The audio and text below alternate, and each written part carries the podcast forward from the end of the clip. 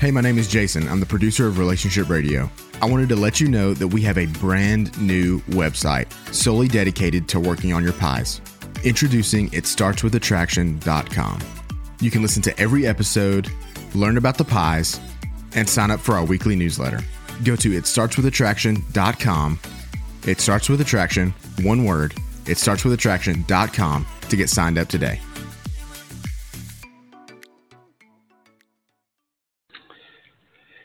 Hello, I'm Dr. Joe Beam with Marriage Helper. Welcome to Marriage Helper Live.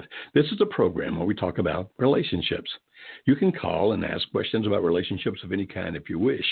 I don't claim that I have all the answers, but if you call, we'll do our best to help you understand some things as far as I know and help to deal with whatever situation you're facing. Now, most of the time when people call this program, because we're well known for dealing with marriages in crisis, people typically call about that, a marriage problem. But you can call about any relationship problem that you're dealing with or any relationship question that you're dealing with, such as how do I deal with my daughter or how do I deal with my mom? How do I deal with my whatever. It's a relationship program. The way to call us is by calling 657 383 0812. That's 657 383 0812. Now, that will allow you to listen to the program on your phone if you wish. And if you want to talk to us, then what you need to do is be sure is when you hear the answer is press the number one. And that puts you in the queue so that our screener talks to you and that gets you into the line where I can talk to you on the air. Now, I'm pointed at the screen over there that I'm looking at. I realize you can't see what I just pointed at, but that's how I know who to talk to next, where they're calling from, and what the question is about. So again, that's 657 383 0812. Just listen if you wish. But if you really want to talk to us, then you press the number one to put you in the queue, and then you'll be introduced to one of our screeners, and we'll talk to you from there. We're going to start by going to Jason in Arizona. And uh, Jason, can you can you hear me, my friend? Yes, sir. How are you? Fine, thank you. There's some strange noise going on in the background there. You any idea what that yeah, is? yeah, I'm, I'm uh, I'm uh, working construction, so I'm stepping out right now to talk to you. I apologize. okay, it's quite all right. How can I help you today, my friend?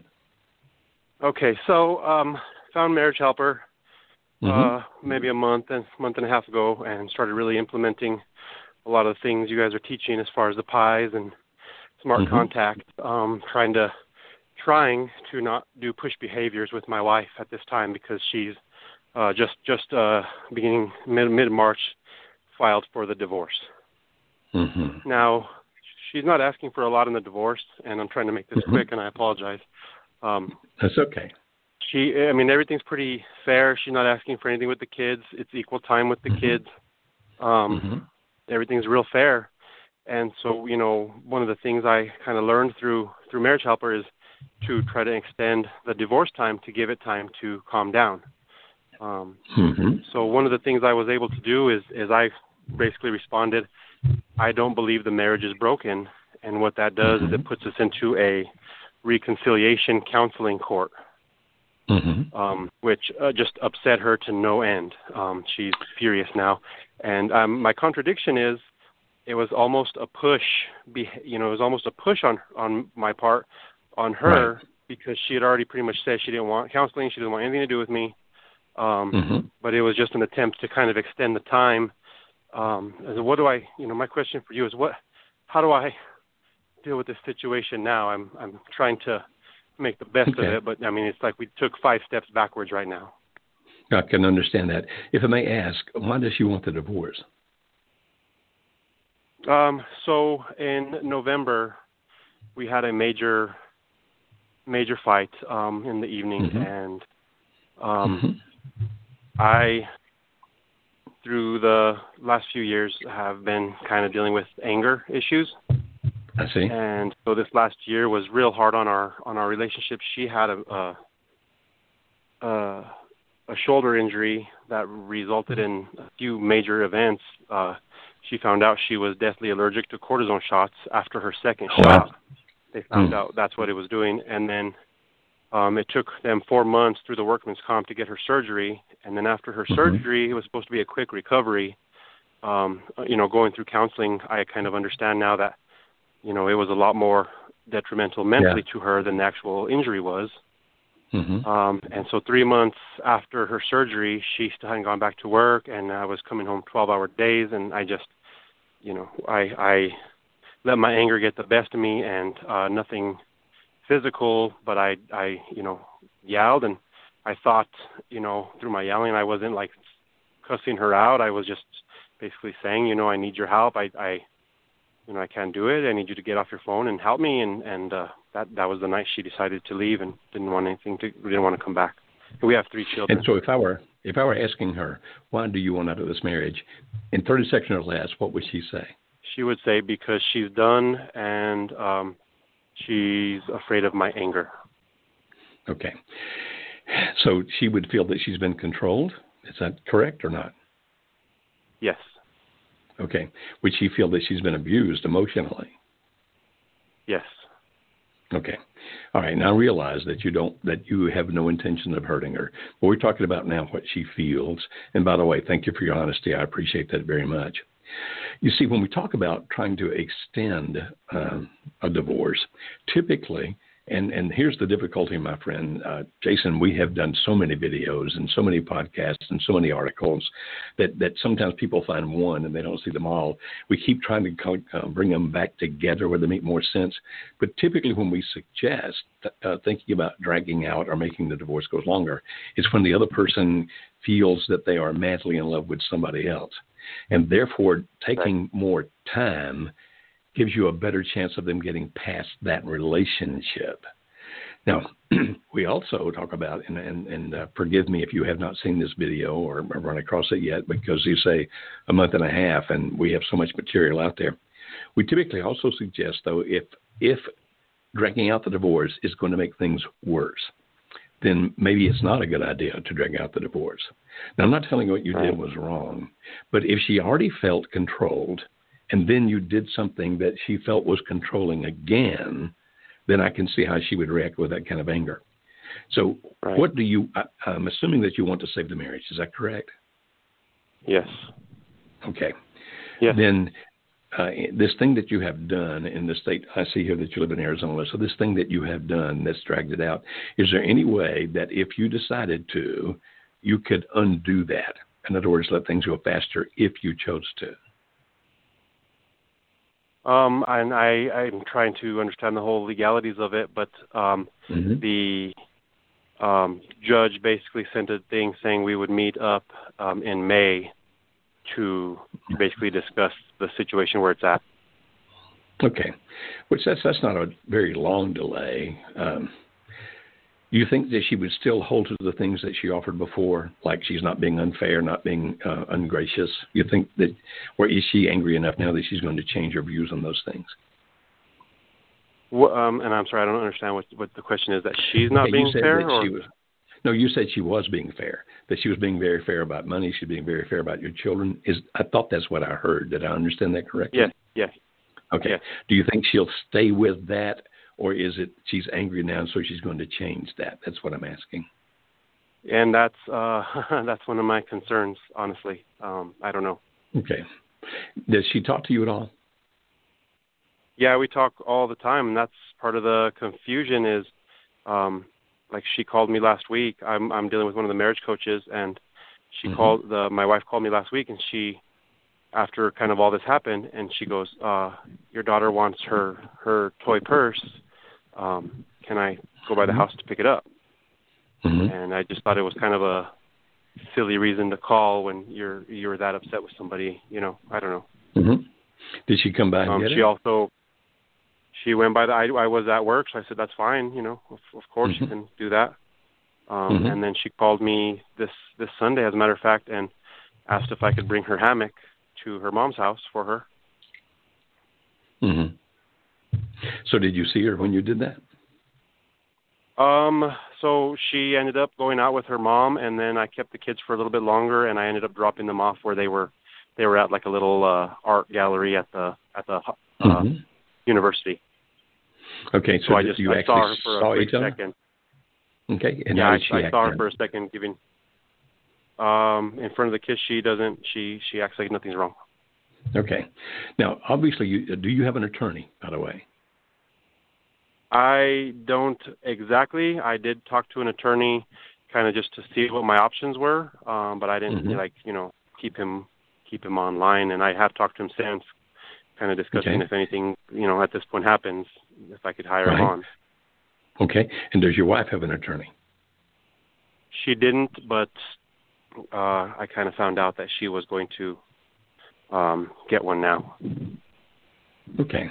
Because things didn't go as she expected them to go, she's getting an attorney so she can make things go like she wants them to go. Is that kind of what it is?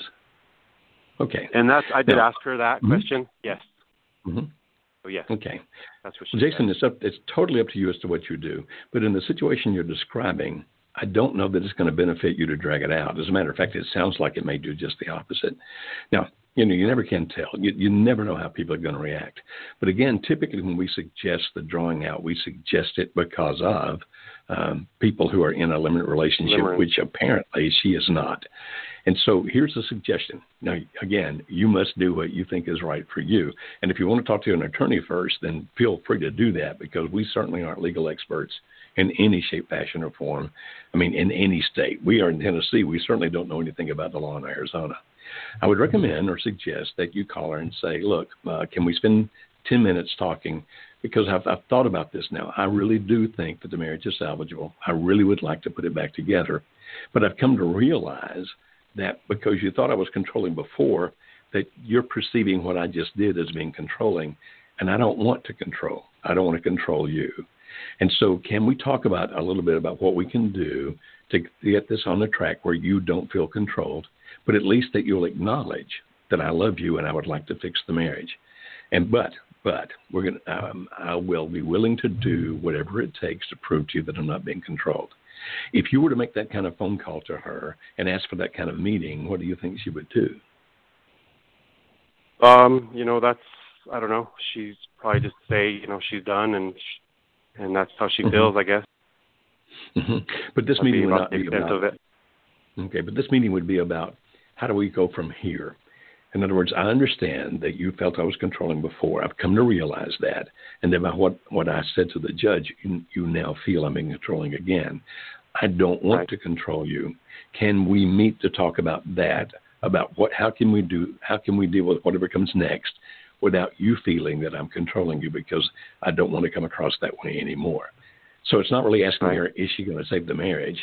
It's saying, can we at least talk about what we do next so that you don't feel controlled by me? You think she'd still just say, I don't want to talk to you, I'm done? Well, that's definitely uh, what I needed to hear from you, and and maybe that and that's probably what I'm going to do now. That's what I would recommend. But again, I'm, I'm not I'm not an attorney, and so if you Right. have any questions about this, then you know asking an attorney a question might be of great benefit to you. But if indeed at some point you're going to be able to put this back together, it's going to be by demonstrating to her, I love you, I care about you, I don't want to control you. And if you Right. can do that, if you can somehow get into that that situation, that area, then that's when the chance of possibly putting this back together someday actually may occur. Now, it may not occur Right. until after it may not occur until after the divorce. And I realize because Right. you love her, you don't want a divorce. In our world, we see the divorce as being just one of the steps, and that it does not necessarily mean you can't put the marriage back together. What it sounds like right, to like me, you and your wife. yeah, exactly. You know, we married again three years later. Now, I'm not saying it should take three years, but if her complaint is, you don't listen to me, you try to control me, then dealing with that can go a long way. Now, I'm not guaranteeing Right. it will fix things, but it seems to be the right step to me. But again, it's your decision, my friend. Thank you very much, Mr. Beam. I'm uh, glad I finally got to talk to you. Okay, you take care, Jason. All right, Yep, thank see you. if I can. Uh, thank you. Okay, uh, let's see. Put this back over here. Pardon me while I'm looking at my screen, figuring out what to do next here. And so now we're going to go to uh, Jill over in the great state of Texas. Hi, Jill. Can you hear me? Yes, Dr. Beam. How are you? I'm doing well. How may I help you today? Okay. Um, well, my question is in regards to limerence and long term affairs. Um, my situation doesn't quite seem to uh, meet a lot of the criteria that I've listened to mm-hmm. on the mm-hmm. podcast about it. A little bit of mm-hmm. background mm-hmm. is my husband and I have been together 25 years, married 14. We have two children, four and eight. Um, I know that he's had a couple affairs while we were very young and still dating and living together. Um, mm-hmm. Two that I know of during our marriage. Um, he left because he felt unloved, unliked, unimportant. Um, he left 11 months ago last May via a text message during a business trip. Um, during this time, I hmm. had thought that there had been an affair going on that he would never admit to, um, mm-hmm. and I mm-hmm. thought that it was over. Fast forward, um, the other woman contacted me recently and wanted to meet with me and talk. And since she had been a family friend, I obliged. And hmm. um, mm. she explained that this has been going on roughly off and on for seven years. That he mm. stays at her house almost every night, um, acts like a dad to her son. Um, he she's been on business trips with him that I never knew about um she wanted to break things off with him because she felt you know that she has his nights i have his days that she would never be able to trust him um and that the fact that we're still intimate um that obviously didn't happen because i they're still still going at it um he has watched the reluctant spouse video and seemed slightly mm-hmm. interested in it. He started watching mm-hmm. or listening to some of the marriage helper information on his own. Um, he mm-hmm. had seen a therapist, which he doesn't really see anymore but he's he told me in one time and I don't quite know what it means that he said I don't think I've ever been on the other side of limerence. His therapist had suggested that maybe he see talk to someone about addiction because it always seems like he has some vice when things are rough in his life um whether it be his hobby his job um drinking sex. Um so I don't know if I'm dealing with a limerent addict and I don't know if how is this still limerence since this has been going on for off and on for seven years and now he seems to be in the throes of it and then he pulls back to me and then he pulls back to her. Can you give me some hmm. insight maybe on my situation? Well we can talk about it now. So obviously i can't diagnose your husband. You you understand that. But we can definitely yes. talk about this you see, when we talk about limerence, and, and apparently you've seen our, a lot of our stuff and you know a lot about it. So let me just hit another highlight or two, if I may, or you may already be familiar with this. People in limerence uh, spend up to 85% of their waking time thinking about the LO. In other words, they become obsessed with that person. Do you, as far as you know, think that he is obsessed with her at this point? Um, during our separation, I don't really know. He's kept his life quite private, but from the things that she has told me, um, yes, I do. He she told me that when our second child, when I w- became pregnant, he denied it, said it was an accident, that we weren't trying. She drove off. He chased her down the highway, made her pull over. Um, gets very jealous mm. when he thinks she's speaking to someone else. This is coming from the mm. other woman, so I'm not really sure who to believe. How long ago was it when you had this visit with her? About three weeks ago. Okay, so relatively recently. And up yes. until that point, was he still uh, being intimate with you up until then? Yes, he vilified me very much in the beginning. Um, you know, he did file for divorce. Mm-hmm. Um, mm-hmm. He never served me or you know gave me any waivers. He would just call mm-hmm. me at mm-hmm. work and tell me you need to you need to file your answer. You need to file your answer. You did this. Um, then as months went on, we began to talk. We Mm-hmm. He wasn't so angry at me, wanted to know why I couldn't love him during our marriage. I begged you, why didn't you just love me? Um, we started to become intimate, and then, you know, it goes back and forth. He's, who are you seeing? Um, I'm not seeing anyone. Um, you know, mm-hmm. why did you do this? Uh, we've had good talks and we've had bad talks. It seems like he bounces back and forth. Okay. And so he's jealous of you as well, then? I'm sorry? He's jealous of you. If he's asking you questions like, who are you seeing, then he's jealous of you yes. as, as, well. Mm-hmm. Yes. And if I may ask, how often were you or have you been intimate? Um, pretty much every week or every two weeks for the last several months. Okay.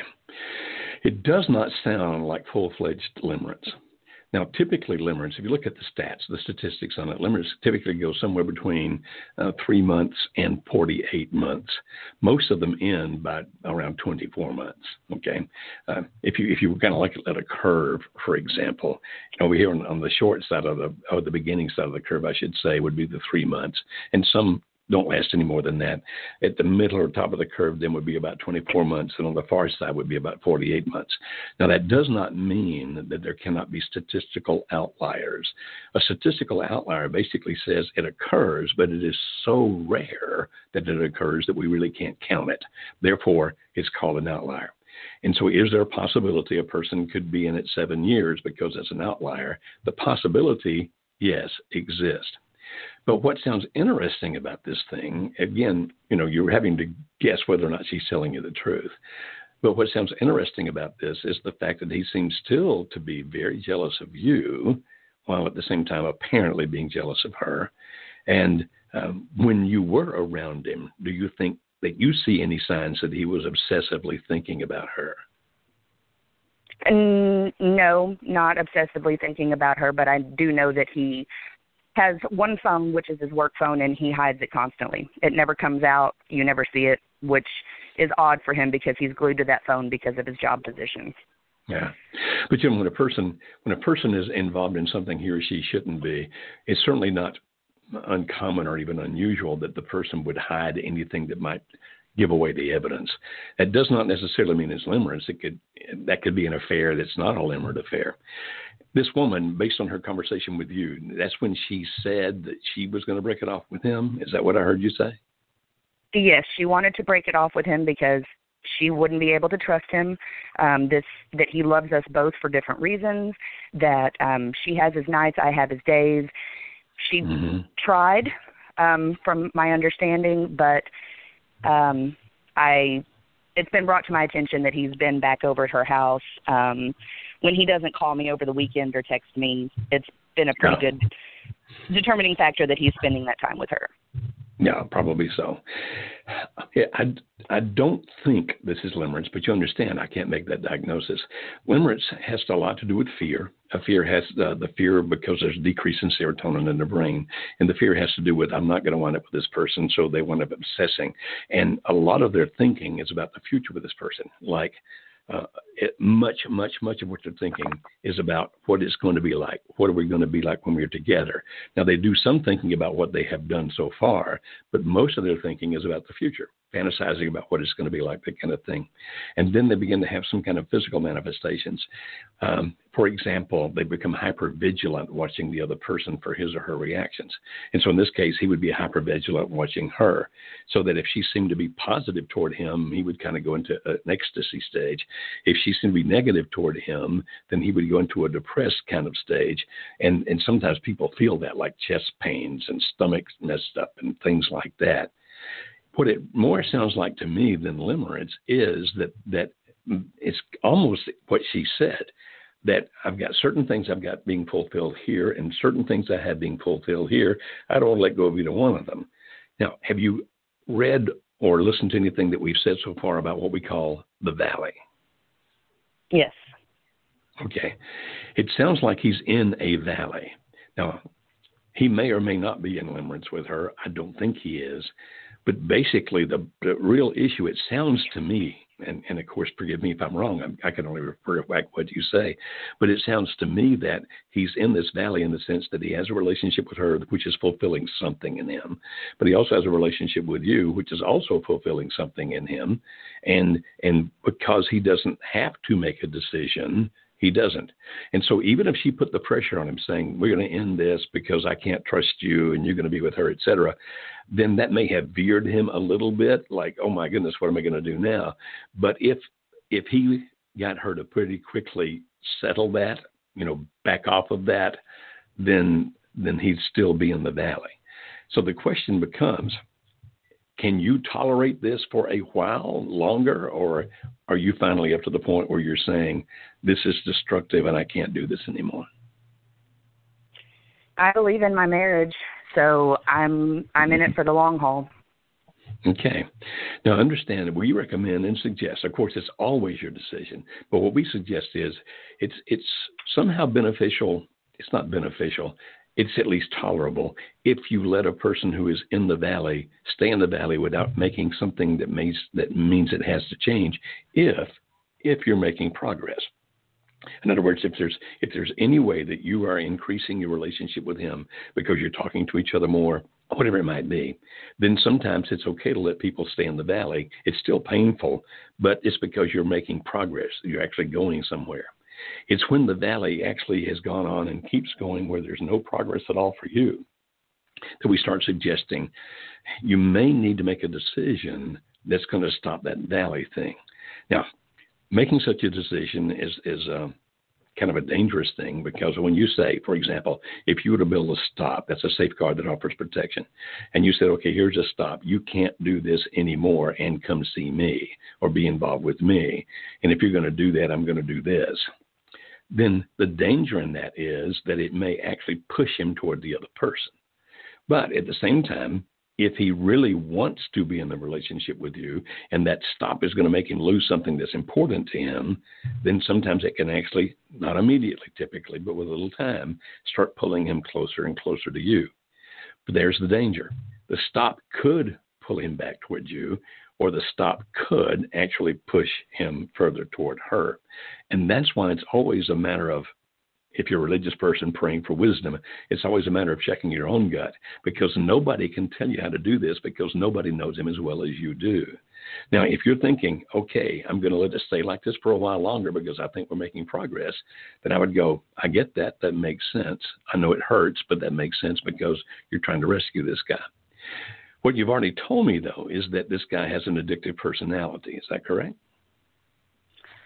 That's what he told me his therapist said. Okay, what do you think based on having lived with him and known him for all these years?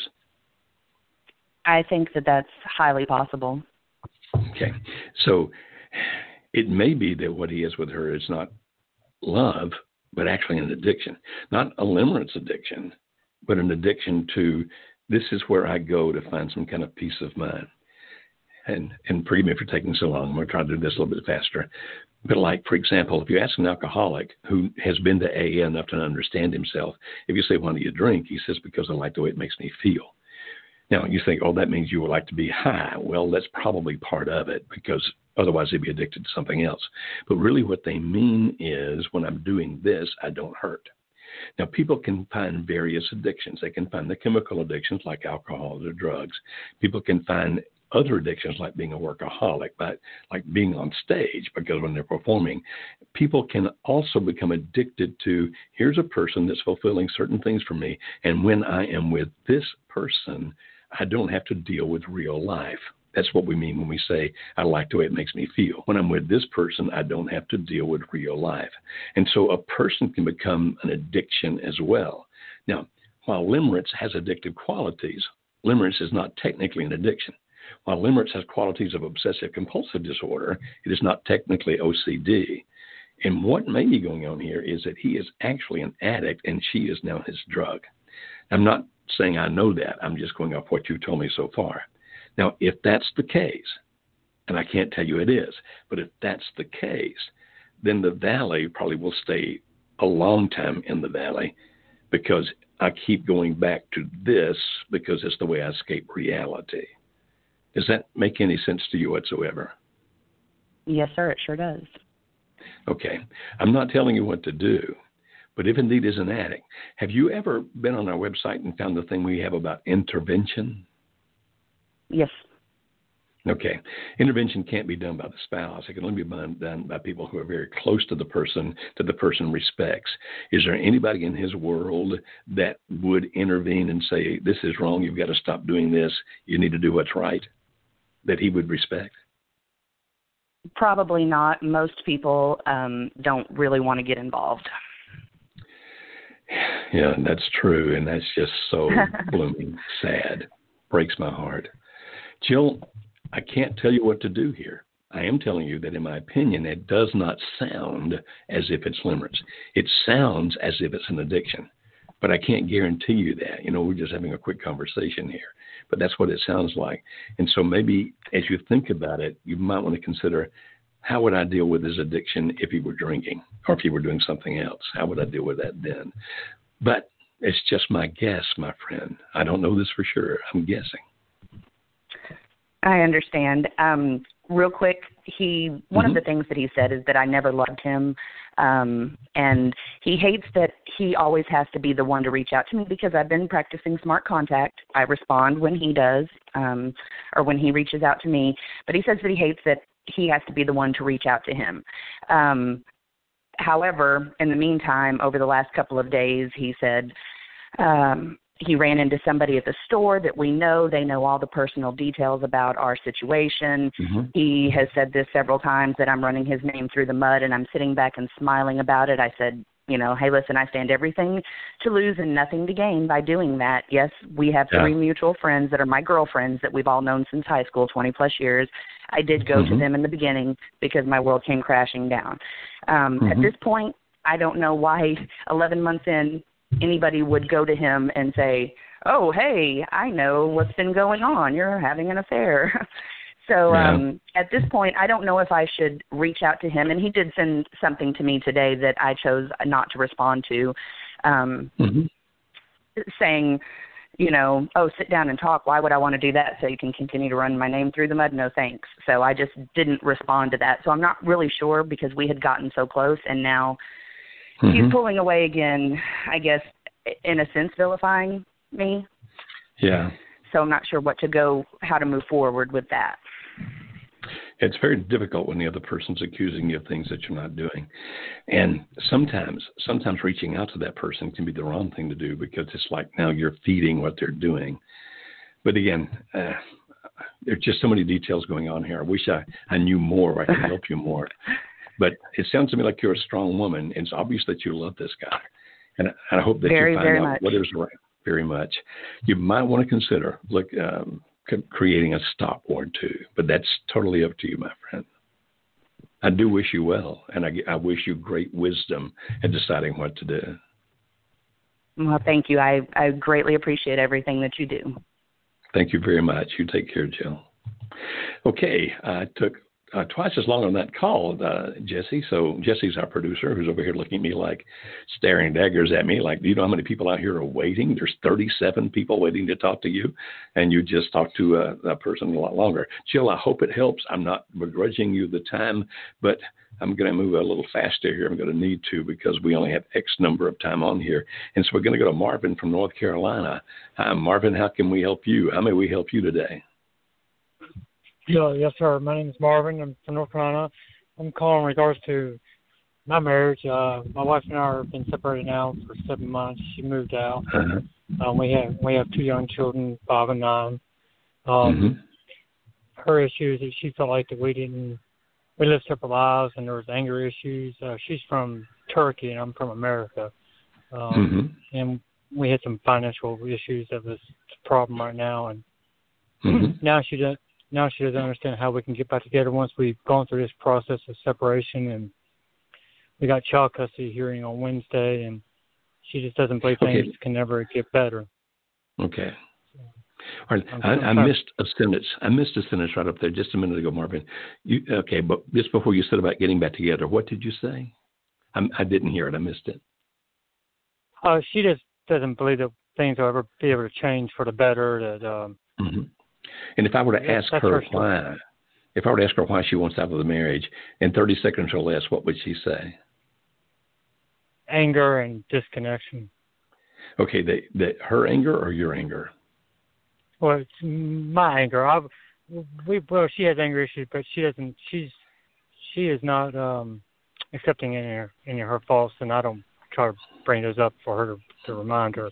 Uh, but she would say, you know, I would dismiss her her feelings or her thoughts on certain things, and that we, uh, you know, I have said in the past, uh, you know, you just married me for a green card, just out of anger, the way I was feeling at the time. And, um, mm-hmm. But I've, I've been working on those issues, and she knows I have. Um, she mm-hmm. just doesn't feel like she feels like she comes back to marriage, it'll be the same thing because.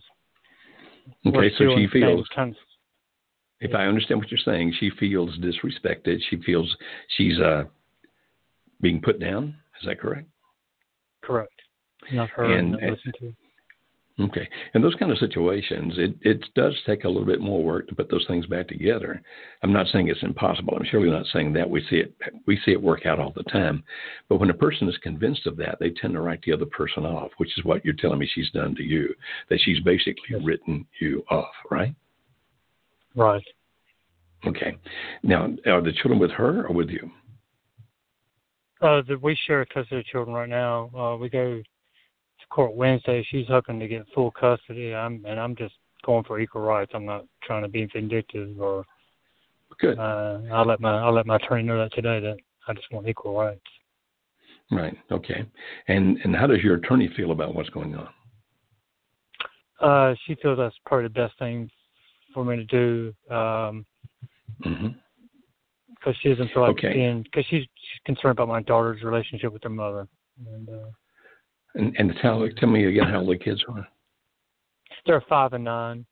They both expressed that they want they want equal rights or they want to live with me because their mother has been physical with them in her care and and irresponsible in the way she she drives her, she drives the car without the kids being buckled up in seat belts and letting them do whatever they want. Um, hmm. Okay, so your attorney, you feel good about your attorney. She's uh, she's a warrior, she's a gladiator who'll protect you and fight for your rights, those kinds of things? Yes.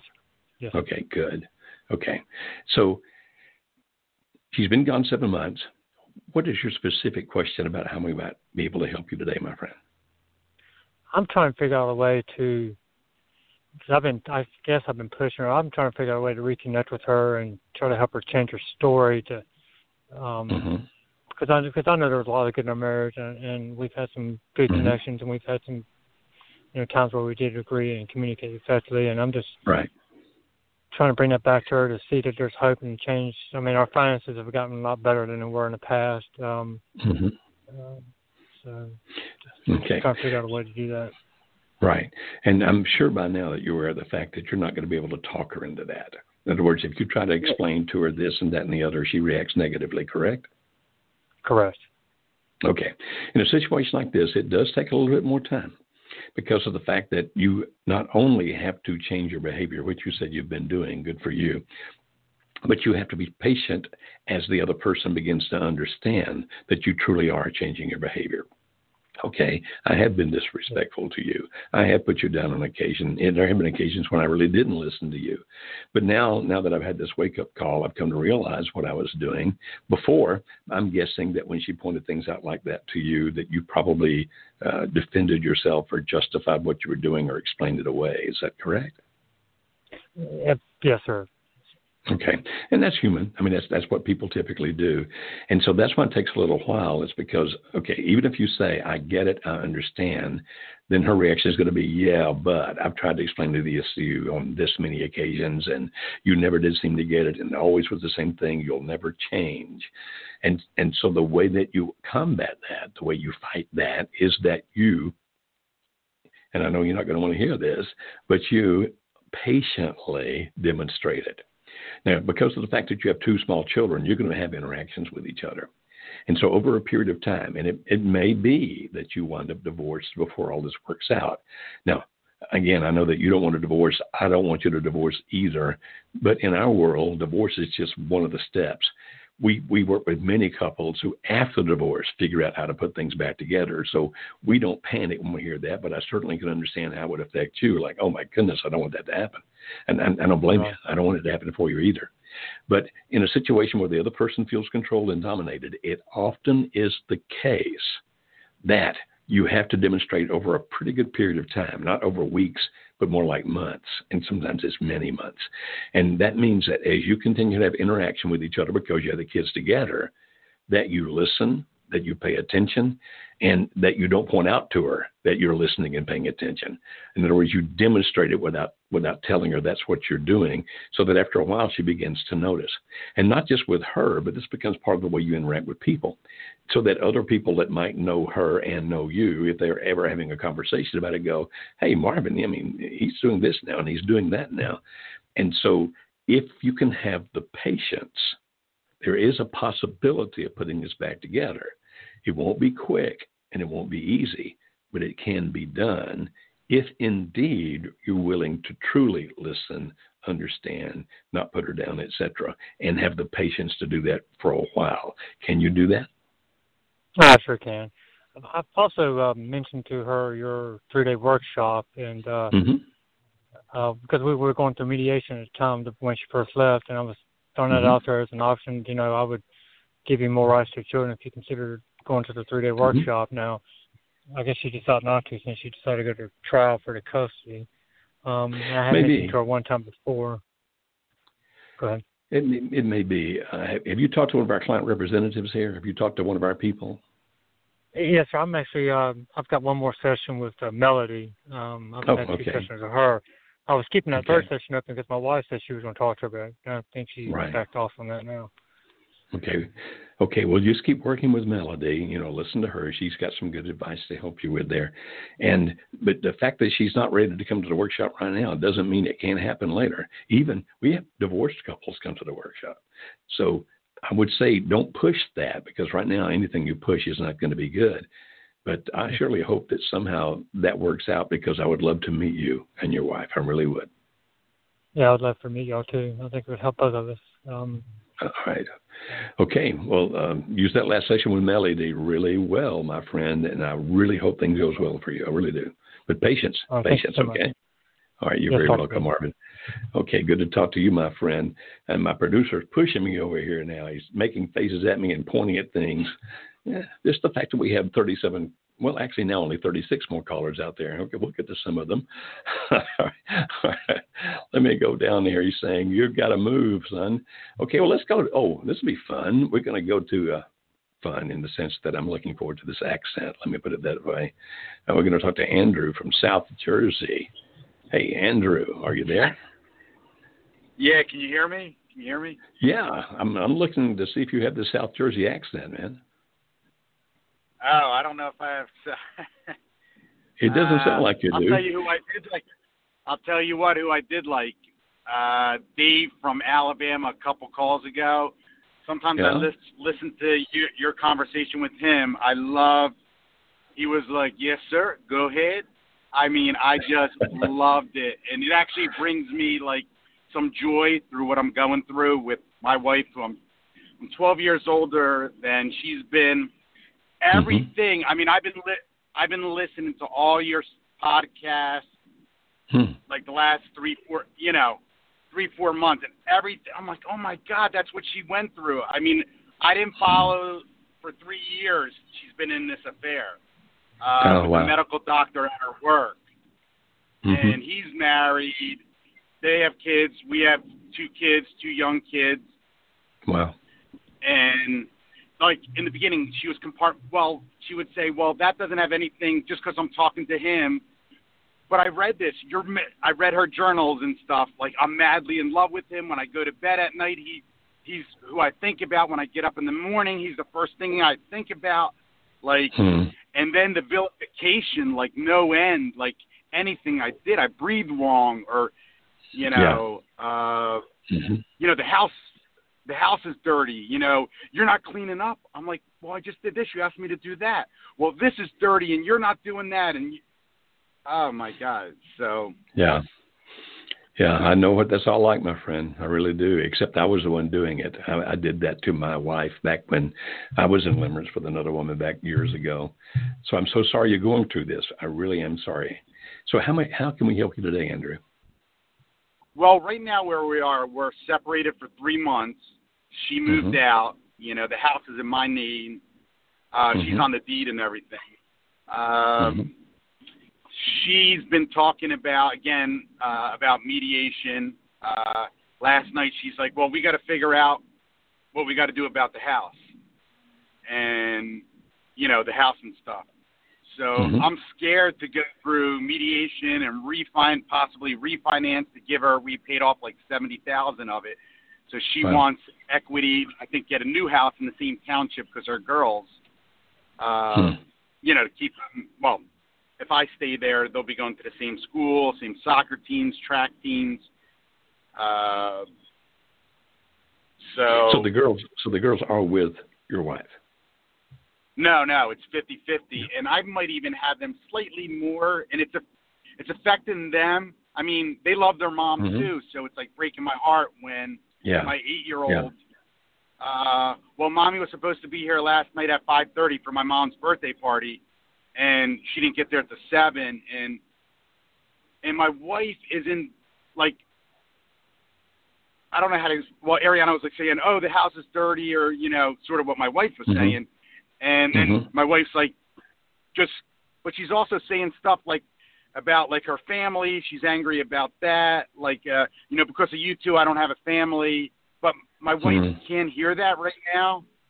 Um, hmm So is she still and she's involved with 12 years position? younger than me too. Mhm. I will, Is sorry, she still involved? With, is she still is she still involved with that position?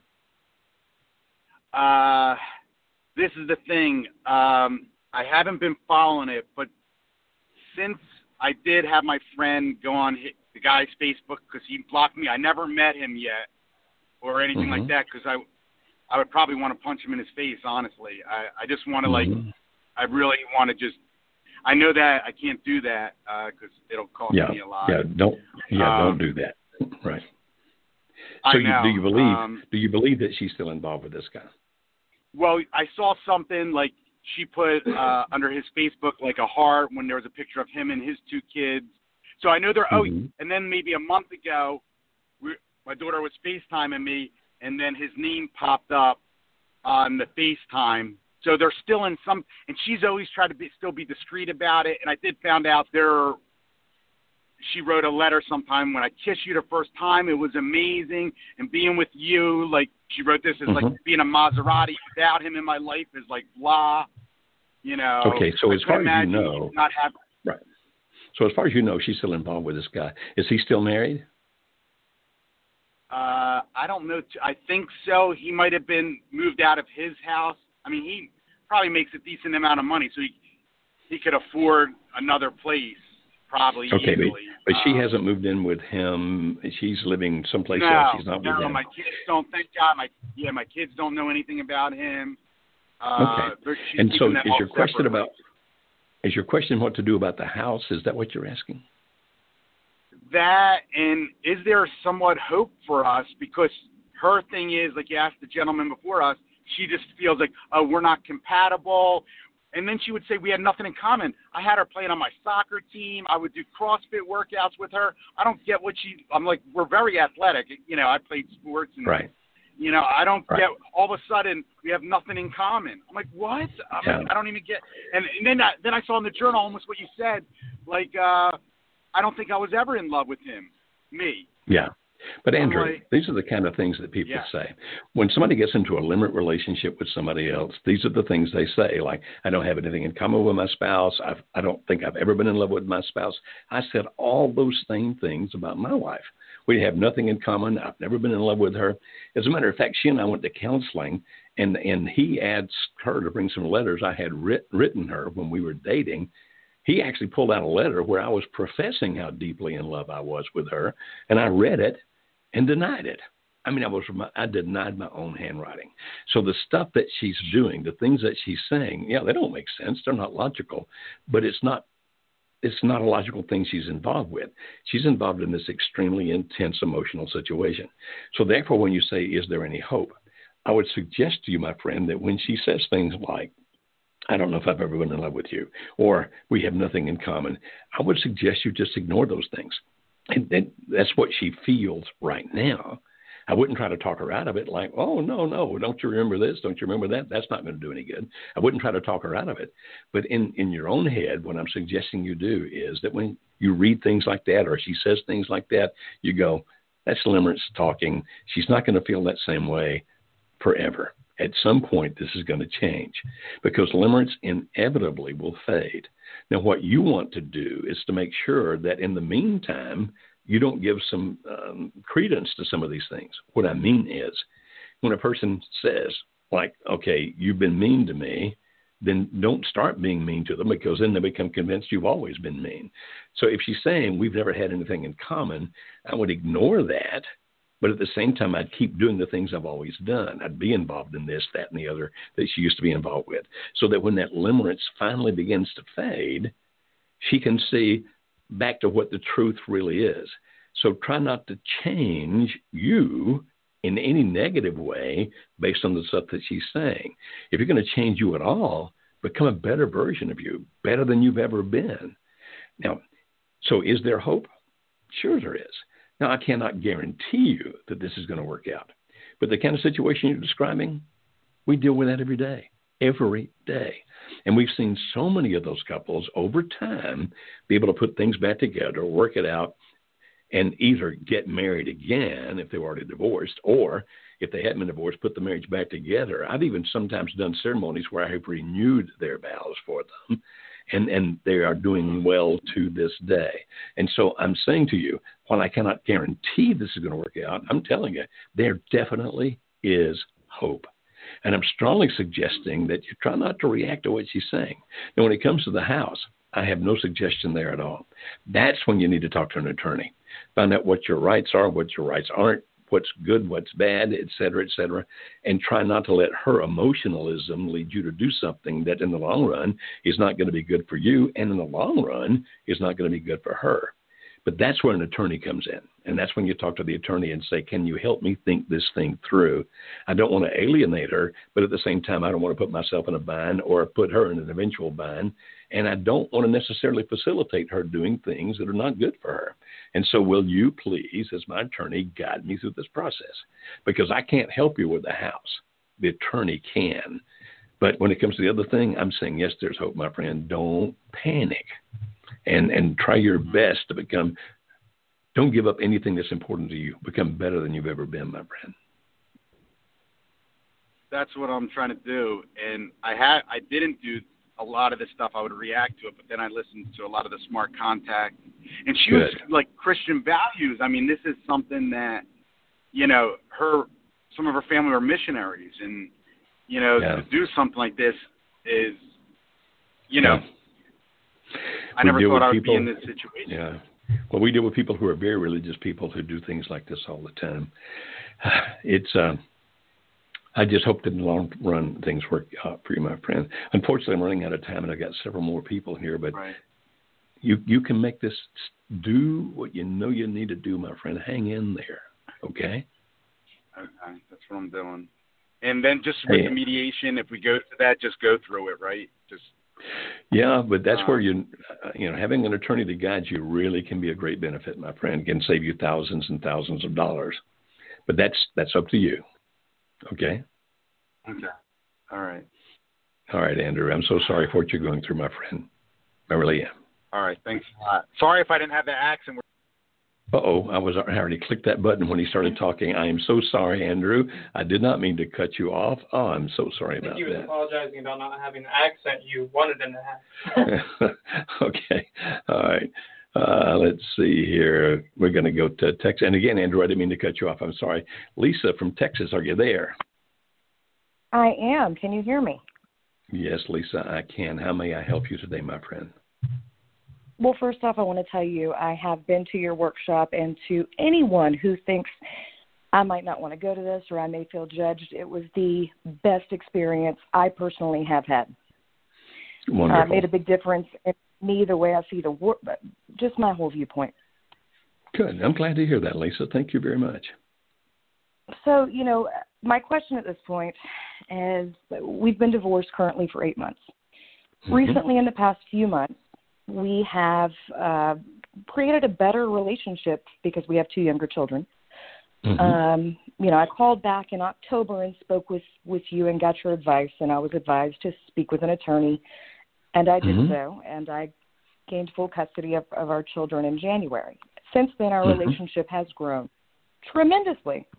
The problem Good. is the relationship with the other woman is still ongoing, and in February, he moved to be with her. Hmm. So the week before he left, we were intimate. And his most recent visit in um, March, just a month ago, we spent the time together as a family. We uh, we went to church together. We went to a, a birthday party for a member of my family. We had a really wonderful time together. Uh, Good. Our children actually walked in on us in, a, in the middle of an intimate moment, uh, which I'm grateful that was with their father. But at the same time, how old are the kids? They are younger. they're seven and ten, and they're very inquisitive and uh, literally unlocked sure the door and just barged in. Hmm. So they saw this. The big issue is Mhm. that he visited this past weekend, this time with his mother. Hmm. I I'm aware at this point that his mother does not know that our relationship had gotten better. He talked about coming home, how he wasn't happy where he was. Um, Mhm. This past weekend, it was it was different, and our kids came home disappointed, and uh, Hmm. he is he's now angry with me because his mother's angry. She doesn't know the full story, which you know I don't I don't feel that I need to explain that to her. That's No. not my I mean, what do you, yeah, what do you gain from that? I mean, right. Nothing. okay. Nothing at all. That's between Exactly. them. But my my problem is he wants this other woman to be a part of the lives of our children. Our children don't understand why dad is cheating on her with mom, talking Mhm. to them about coming back and being a family. And that's a boundary I set. In, in order for our children to be a part of your relationship, then you need to be honest with her because the kids know what happened. If you aren't honest, I am not going to allow them to be put in a position where they could potentially say something that may cause an issue. Ah. Is that a wrong boundary to set? Remember that when we, we stopped using the word boundary some times ago when we started to use the word stop. And stop stands for safeguards that offer protection. In other words, it's not my trying to control somebody else's behavior. It's my putting in, uh, Right. like, this can't happen because there's something this bad's going to happen. So a safeguard that offers protection.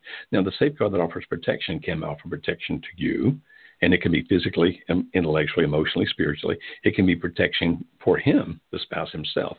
For example, if a guy's drinking and you say, you know, this can't happen anymore, that safeguard that offers protection is also for him, but it's also for the kids.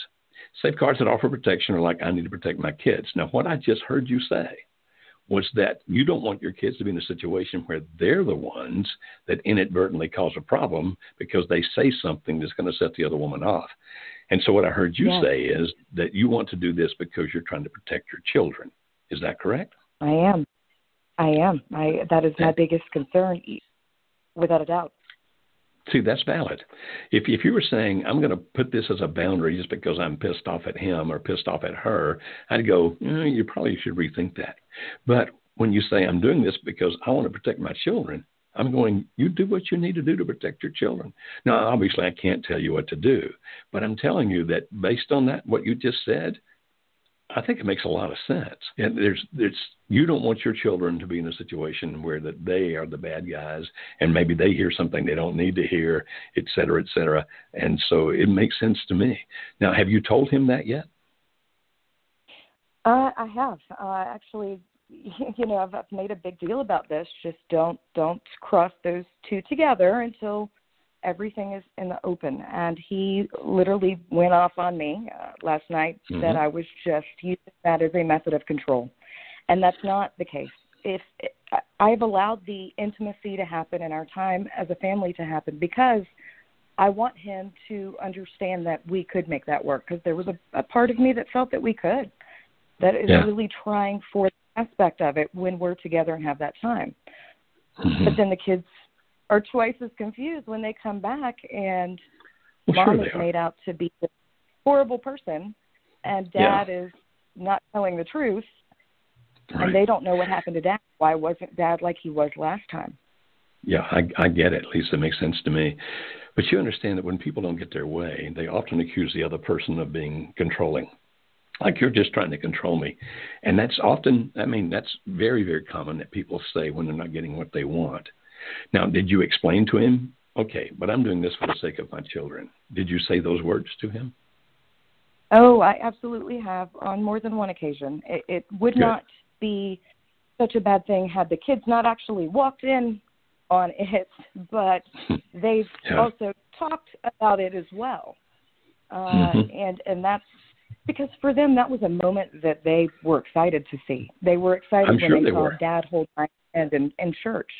But it's like uh, you know what I what I spoke with him about over the past month is because we've talked a lot more than we have in a long time. We've given each other a lot of bricks. Mhm. He's told me how he's not happy, how it doesn't feel right with her, and I don't understand how it could when he's not having an honest relationship.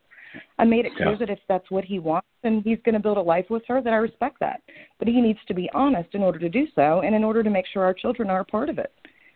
But it. it's like a, I feel like a fish that is on a line that you know is is li- literally being dangled. But he's told me in, in other times, be patient with me, be patient with me. But the behavior of him toward me with his mother here this past weekend was very hurtful. I'm sure it And was. uh, it I'm was so a sorry that happened. different side.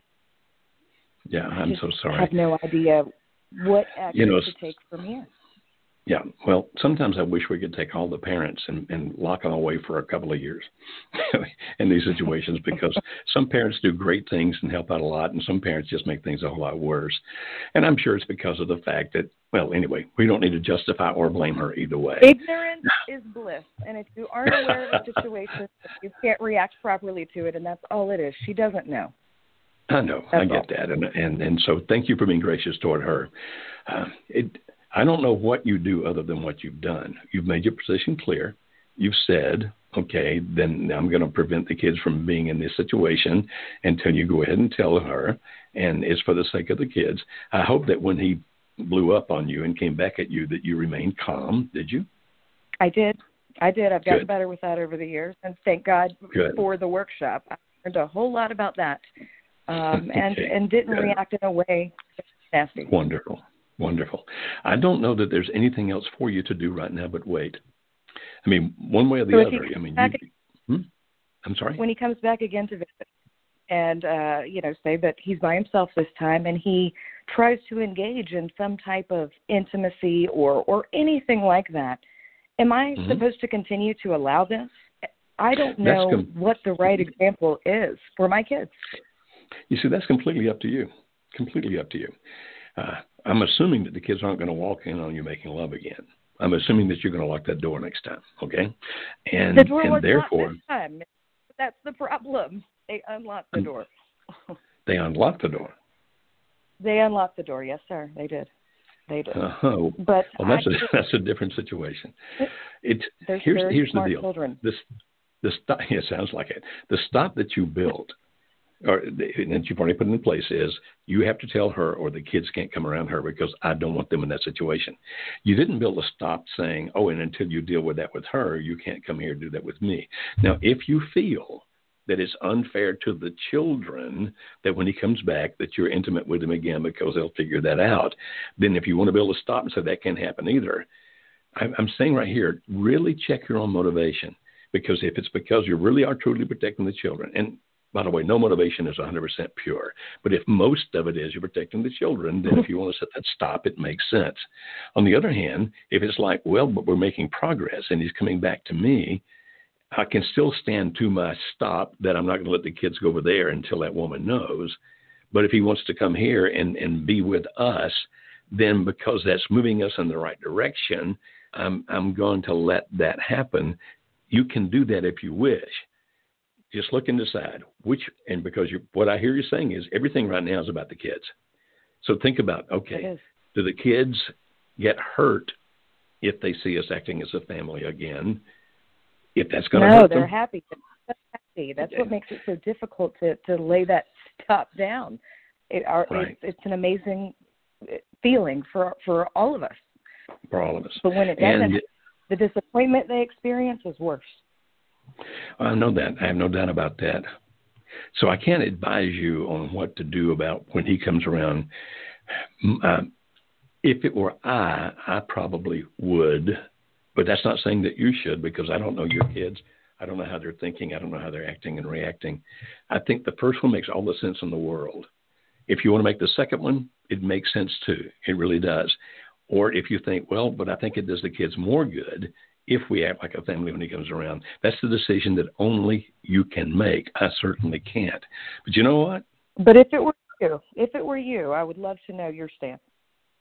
If it were I, I would be intimate and let the family thing happen because it'd be pulling him closer back to us and further away from her. But well, it it has just- every single time. I'm sorry. It it it definitely has worked that way every single time, but that move still hasn't been made. And I asked him how it feels to live a double life, and he he admitted that it's hard and it's difficult, and he's not happy with it. But he's yet Good. to change it either. And the best apologies yeah. change behavior, but having the courage to do so is the problem. Well. I agree. I agree. But when you deal with a person who's been in limerence, just remember it takes a while for a person to work out of that. I mean, it, it typically doesn't end like that. It takes a while to do. Whatever. I'm I'm just Right. convinced that you're going to do the right thing no matter what. I've just got I've got confidence in your judgment, young lady. Uh, I I haven't always been this way. It took the workshop for me to get a better sense of judgment. Well, but I'm I, listening um, to you now. I think you're I think you're thinking really well. And so I listen to you now. I'm thinking you'll make the right decision. Whatever it is, I'm with you. Okay, one way or the other. Thank you, Dr. Beam. I do appreciate your time. You're very welcome. You take care, Lisa. You do the same. Okay. Oh, I meant to tell her. Might want to figure out how to get a different lock there, Lisa. You don't want to do one more, Jesse? Jesse's our producer. We have one more we'll get to here, and here we go. This is Valerie in North Carolina. Hi, Valerie. How can we help you? Hi. Um, I just wanted to get your perspective, uh, Dr. Beam. Um, I'm my divorce was just finalized, and um, from the time that my uh, husband said he didn't want to work on our marriage, he has been Mhm. very uh, focused on that, not at all wavering. Um, Mhm. But he has a his his business partner is also his girlfriend, and they they were I don't know if they were involved before we separated, but you know they've been involved consistently since that point.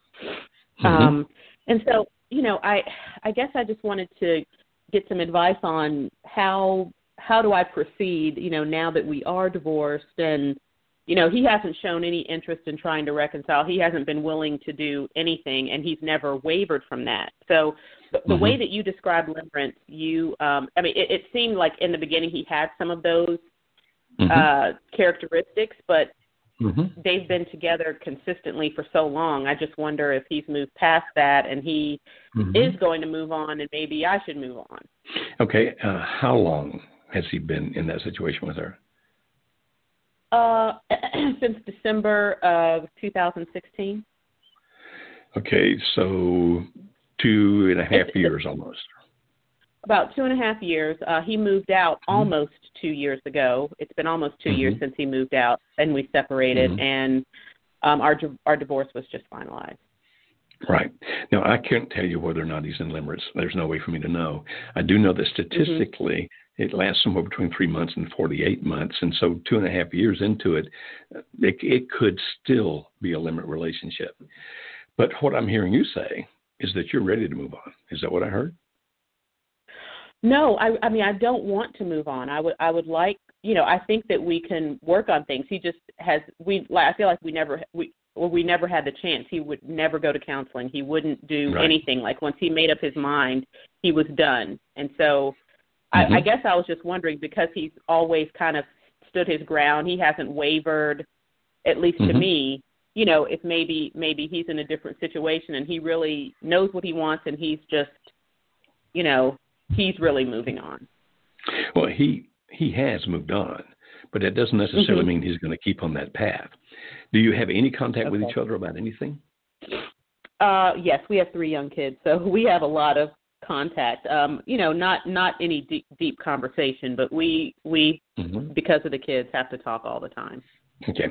And you're familiar with our concept of the PIES, P I E S? Yes. Okay. Then, based on what you're saying, that you still would love to put this back together, is what I hear you say, right? Mm-hmm. Yes. Okay. Then, my suggestion is you don't have to be in a hurry. If I may ask, how old are you? Forty six. Okay, so you're still a young woman. All right. You sound pretty intelligent to me, uh, which means that if you decide to move on, well, you do. You sound smart. You just sound smart. Okay. You uh, Okay. if you decide to move on, then then you have plenty of time to do that. If I may ask, that woman that's involved with your husband, how uh, what age difference, if any, is is there between the two of them? maybe a year, not even you know, maybe a year or two.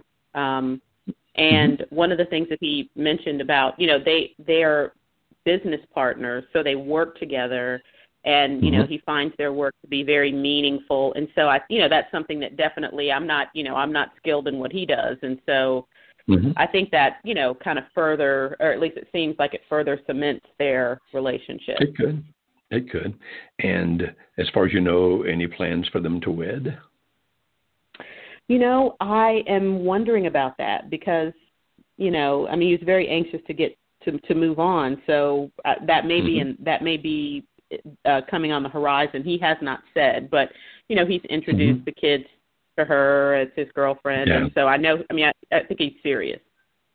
Okay, well, if if he indeed marries this woman, then that's pretty clear. It's like, okay, right? He's he's definitely mm-hmm. moved on. It's time for me to move on as well.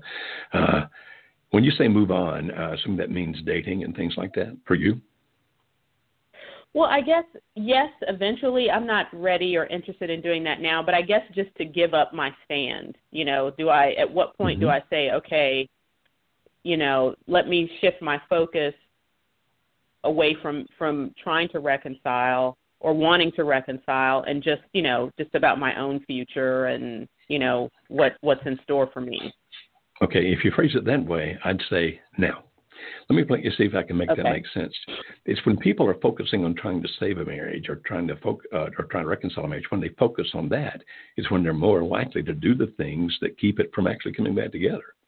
It's when a person can focus on himself or herself. In this case, let's just talk about you. So when you focus on you, like, okay, mm-hmm. I'm going to keep growing with the past, physically, intellectually, emotionally, spiritually. I'm going to become the best I can be. I'm going to start looking toward my future. What what can I do that's fulfilling for me, and where I can also take care of my children and those kinds of things. Typically, when people do that, they actually become more attractive to the other person. Now, I'm not saying that means you necessarily give up on the possibility of the marriage coming back together at some point. But okay. but if you're focusing if you're focusing just on reconciliation, you're more likely to do the things that are not advantageous either to you or to the reconciliation. And so if you're mm-hmm. if you're phrasing it that way, and and the fact that you're not ready to date yet, I think that's actually a good thing. So take your time, work on the pies for you, love your kids, begin to enjoy life with other people, your friends, your buddies you go out to eat with, or whatever else that you do, have that kind of fun. Mm-hmm. And when the time is right and some guy comes along in life and wants to take you out, uh, you've learned a lot. You've learned a lot about relationships, and so use that wisdom when you do finally decide to start dating. Now, what I hope happens in the meantime is that that limerence thing, if it's still limerence, begins to fade and he looks at you mm-hmm. and goes, "Wow, that's the woman that I was married to, and look what's happening to her. She's growing, she's developing. Valerie's becoming the even better than she was before." And right, and if if you're still available when that other thing falls apart, if it does, if you're still available, then that increases the likelihood he'll come back and start asking you, "Can I spend time with you? Can I be around you?" And and then it's your decision if you decide to do mm-hmm. that and then you slowly put it back together, you'll have a great marriage.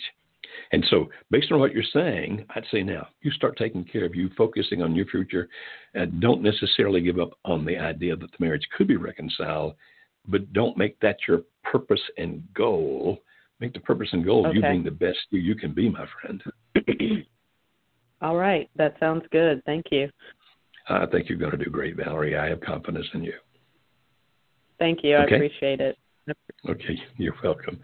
All right, we've gone a little bit over time today, and uh, we still have tons of callers out there. I'm so sorry. Jesse's trying to teach me how to answer questions faster so we can get to more callers, and we'll try to do that. Or maybe we'll just have to expand the program to 18 hours. What do you think? Yeah, that's good. 24 7. A 24 7 program. Hi, I'm Dr. Joe Beam. Check out our website at marriagehelper.com. We'd love to talk to you. If you want to call our office, it's uh, our toll free numbers on the screen for those of you listening. Let me describe it to you. Our toll free number that just disappeared Let's see if I can get it over here. It's 866 903 0990. That's 866 903 0990 if we can help you. And if you go to youtube.com slash marriage helper, you can see a ton of our videos there. Thank you so much for being with us today.